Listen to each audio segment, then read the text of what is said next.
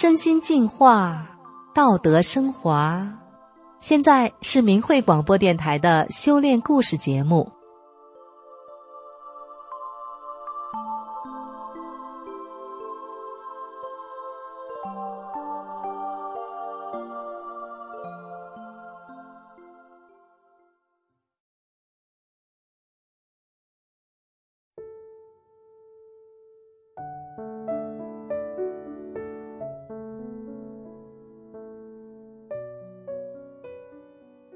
听众朋友您好，今天为您分享的故事是：献给那些在求法的人。我的故事。听众朋友，今天的主角云珍是在大饥荒中饿大的。他初中毕业就扛起了家计，也磨出了一身病。为了好病，他求神拜佛，到庙里求功德，也跟人家山南海北的去找名师。可是他的身体却越来越差了，他能如愿找到真正的师傅吗？来听听云珍的故事。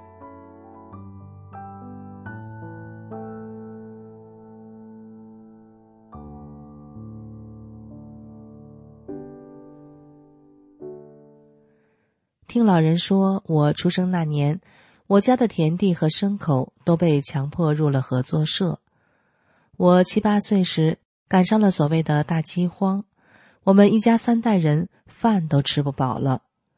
父亲为了我们姐弟五个不被饿死，他就去开荒地种杂粮，结果累出了肾结核，却没钱医治，父亲再也没法下地工作了。十一岁那年，大人从食堂提来了一桶稀饭，我们几个孩子饿得慌，挤过去一看。木桶底下只有一点点饭和一些野菜，我和两个大一点的弟妹争着把桶底的饭捞起来吃，吃完了还不饱，就把那一点野菜也吃完了。爷爷奶奶不忍心看着我们皮包骨的可怜样，他们总是等我们吃完了才喝剩下的菜汤。时间一长，老人营养不良，先后得了水肿病，过世了。接着，小弟和小妹也生病待饿死了。后来，大弟和大妹也死了。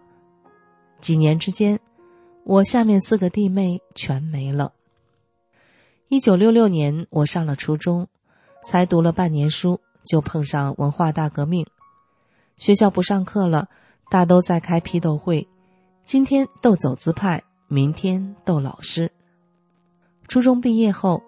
因为共产党鼓吹知识青年下乡，我回到农村，十几岁就和母亲一起挑起了家里的生活担子。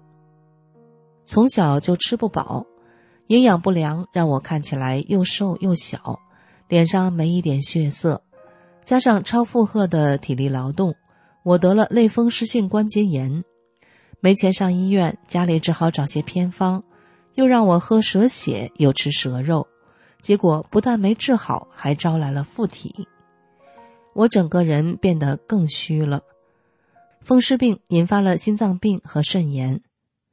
生产队和街道的人看我这样，背地里都叫我“小烙病”。这些话后来影响了我找婆家。我活得很苦很累，暗暗觉得这样活着还不如死了算了。我试过寻死，却两次都没死成。三十岁那年，我结婚了，嫁到离家三百多公里远的一个城里，嫁给了一个老实的工人。儿子出生后，家里开支变多了，丈夫的工资低，我们一家生活的很困难，我的身体也越来越差，心脏病加重，肾炎常常发作。我病得手指变形，不敢碰冷水，也没力气做家务。一般五十岁才给办的半费医疗，我不到四十岁就不得不办了。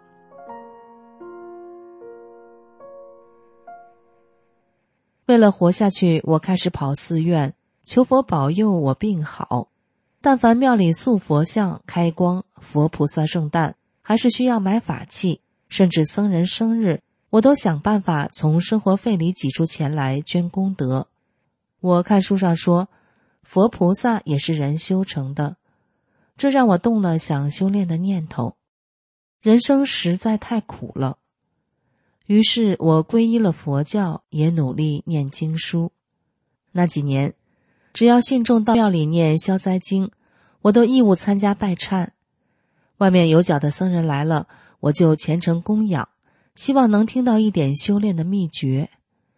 可是，这些僧人念完经，分得念经费就走了，再来一个也是一样。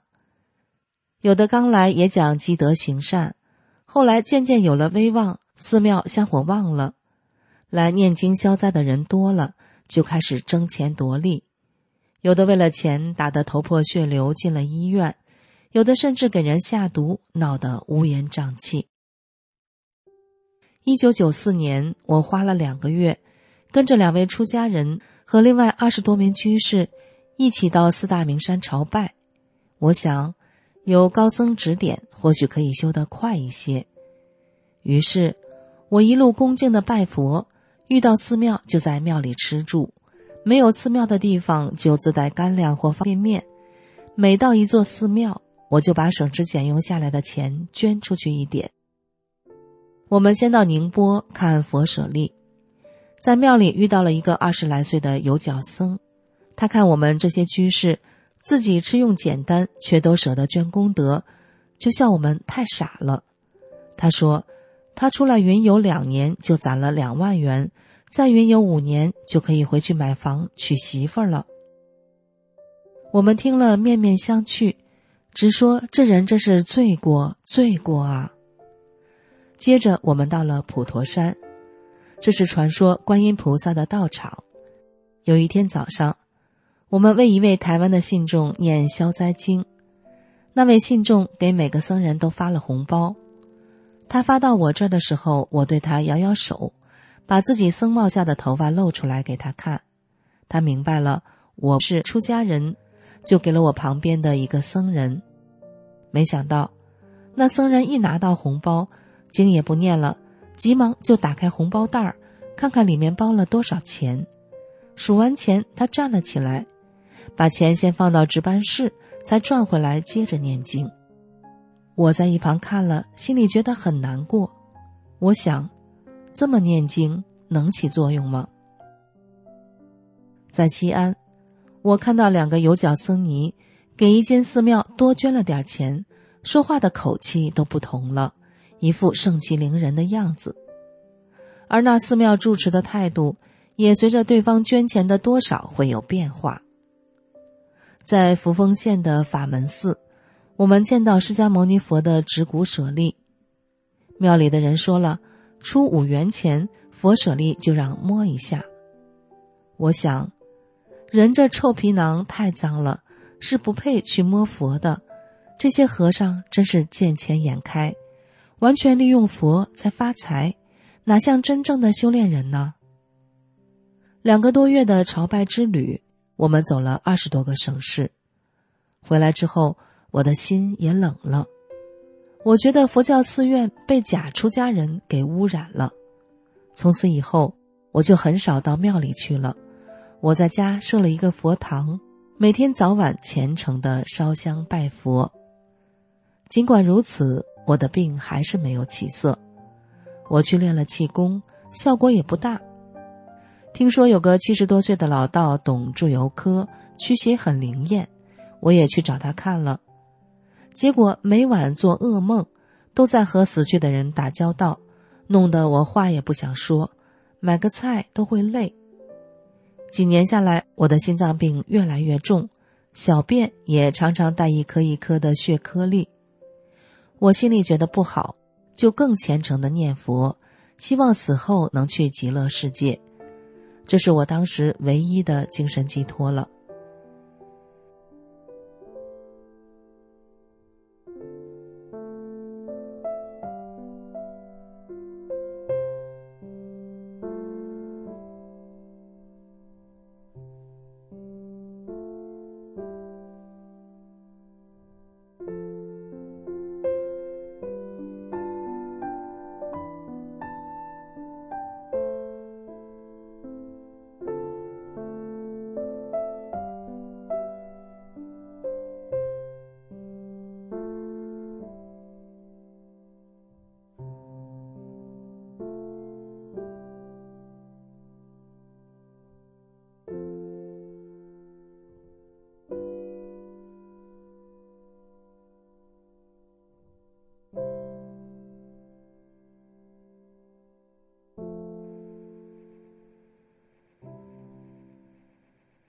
一九九六年底，有个居士告诉我，有个佛家功法叫法轮功，祛病健身有奇效。我还没听完就说，所有气功都讲是佛家功，都说的很好，还不是为了赚钱？他说，这个法轮功不收钱也不收礼，是义务教功。我很惊讶，这个年代一切都向前看，还有这种好事吗？没想到，我才刚学会动作，一练功就全身发热。我明明是不会出汗的呀。半个月后，我觉得效果很好，就想找书来看。那居士借给我一本《转法轮》，他说：“这书上讲了不二法门的道理，修炼哪一门，就要把住那一门去修，不能同时修其他法门了。”我想。我已经发愿要往生西方了，我得先看看这书里怎么讲的，是不是值得让我放弃佛教？可别两头塌了。我就这样一边读着佛教的书，一边随手翻看《转法轮》，既没读入心，也没看到什么内涵。我以为都是教人做好人的书。一天晚上，我做了一个梦，在梦里，我正拿着佛教的书看。突然有个人来到我面前，我抬头一看，这不是《转法轮》的作者李老师吗？我在书里的照片看过他。李老师问我：“你还在看这些书？”我说：“李老师，我不看这些书，怎么知道您的书好不好呢？”李老师看我不误，就走了。第二天醒来，我看着枕头边的《转法轮》。心想，我还是应该把书从头看一遍，看看到底讲了些什么。没想到，才看了几行我就困了。在似睡非睡中，我看到像小电风扇的东西在我的床边转，头前面也转，转得飞快。后来，我听说附近一个练法轮功的人，在家里播李老师广州的讲法录像。我就带着母亲去看了，母亲一就坐就睡着了。我摇了摇母亲，问她：“您看不懂吗？怎么刚坐下就睡？”母亲没练功，她也不知道为什么，就是想睡。录像播完了，母亲也睡醒了。后来我才知道，我母亲睡觉是因为她大脑有病，她经常头晕，有时还会跌倒。这天之后。他就再也没犯过那些病了。大法师父已经帮母亲清理了身体。我认真的听着电视里的讲法，越听越爱听。李老师讲的法通俗易懂，都是我从来没听过的，不但在课本上没学过，其他气功师也没讲过，在佛教经书中也看不到。想想自己过去到处拜师，花了不少钱。山南海北的去求法，却得不到解答。没想到在录像中，李老师都讲清楚了。我那个激动啊，觉得真是相见恨晚。这么多年来，我寻寻觅觅真正的佛法，我可终于找到了。后来我又梦见了李老师，这一次，他从我腿上先拉出了几十条小蛇，又掏出了一窝蠕动的蛆。我知道，这是以前为了治病吃蛇肉、喝蛇血招来的不好的东西，是大法师父为了弟子能够真正修炼，彻底给我清理了这些东西。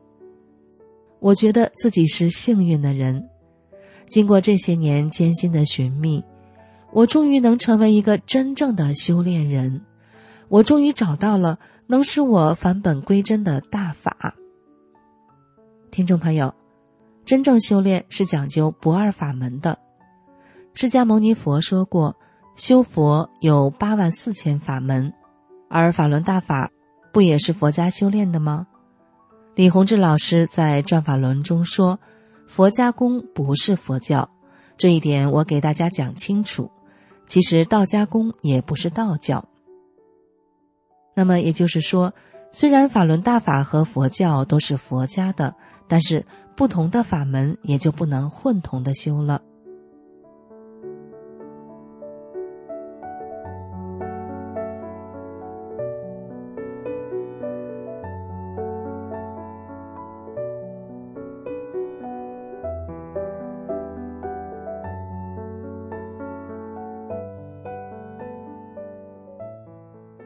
今天的故事就说到这里了，感谢您的收听，我们下次再见。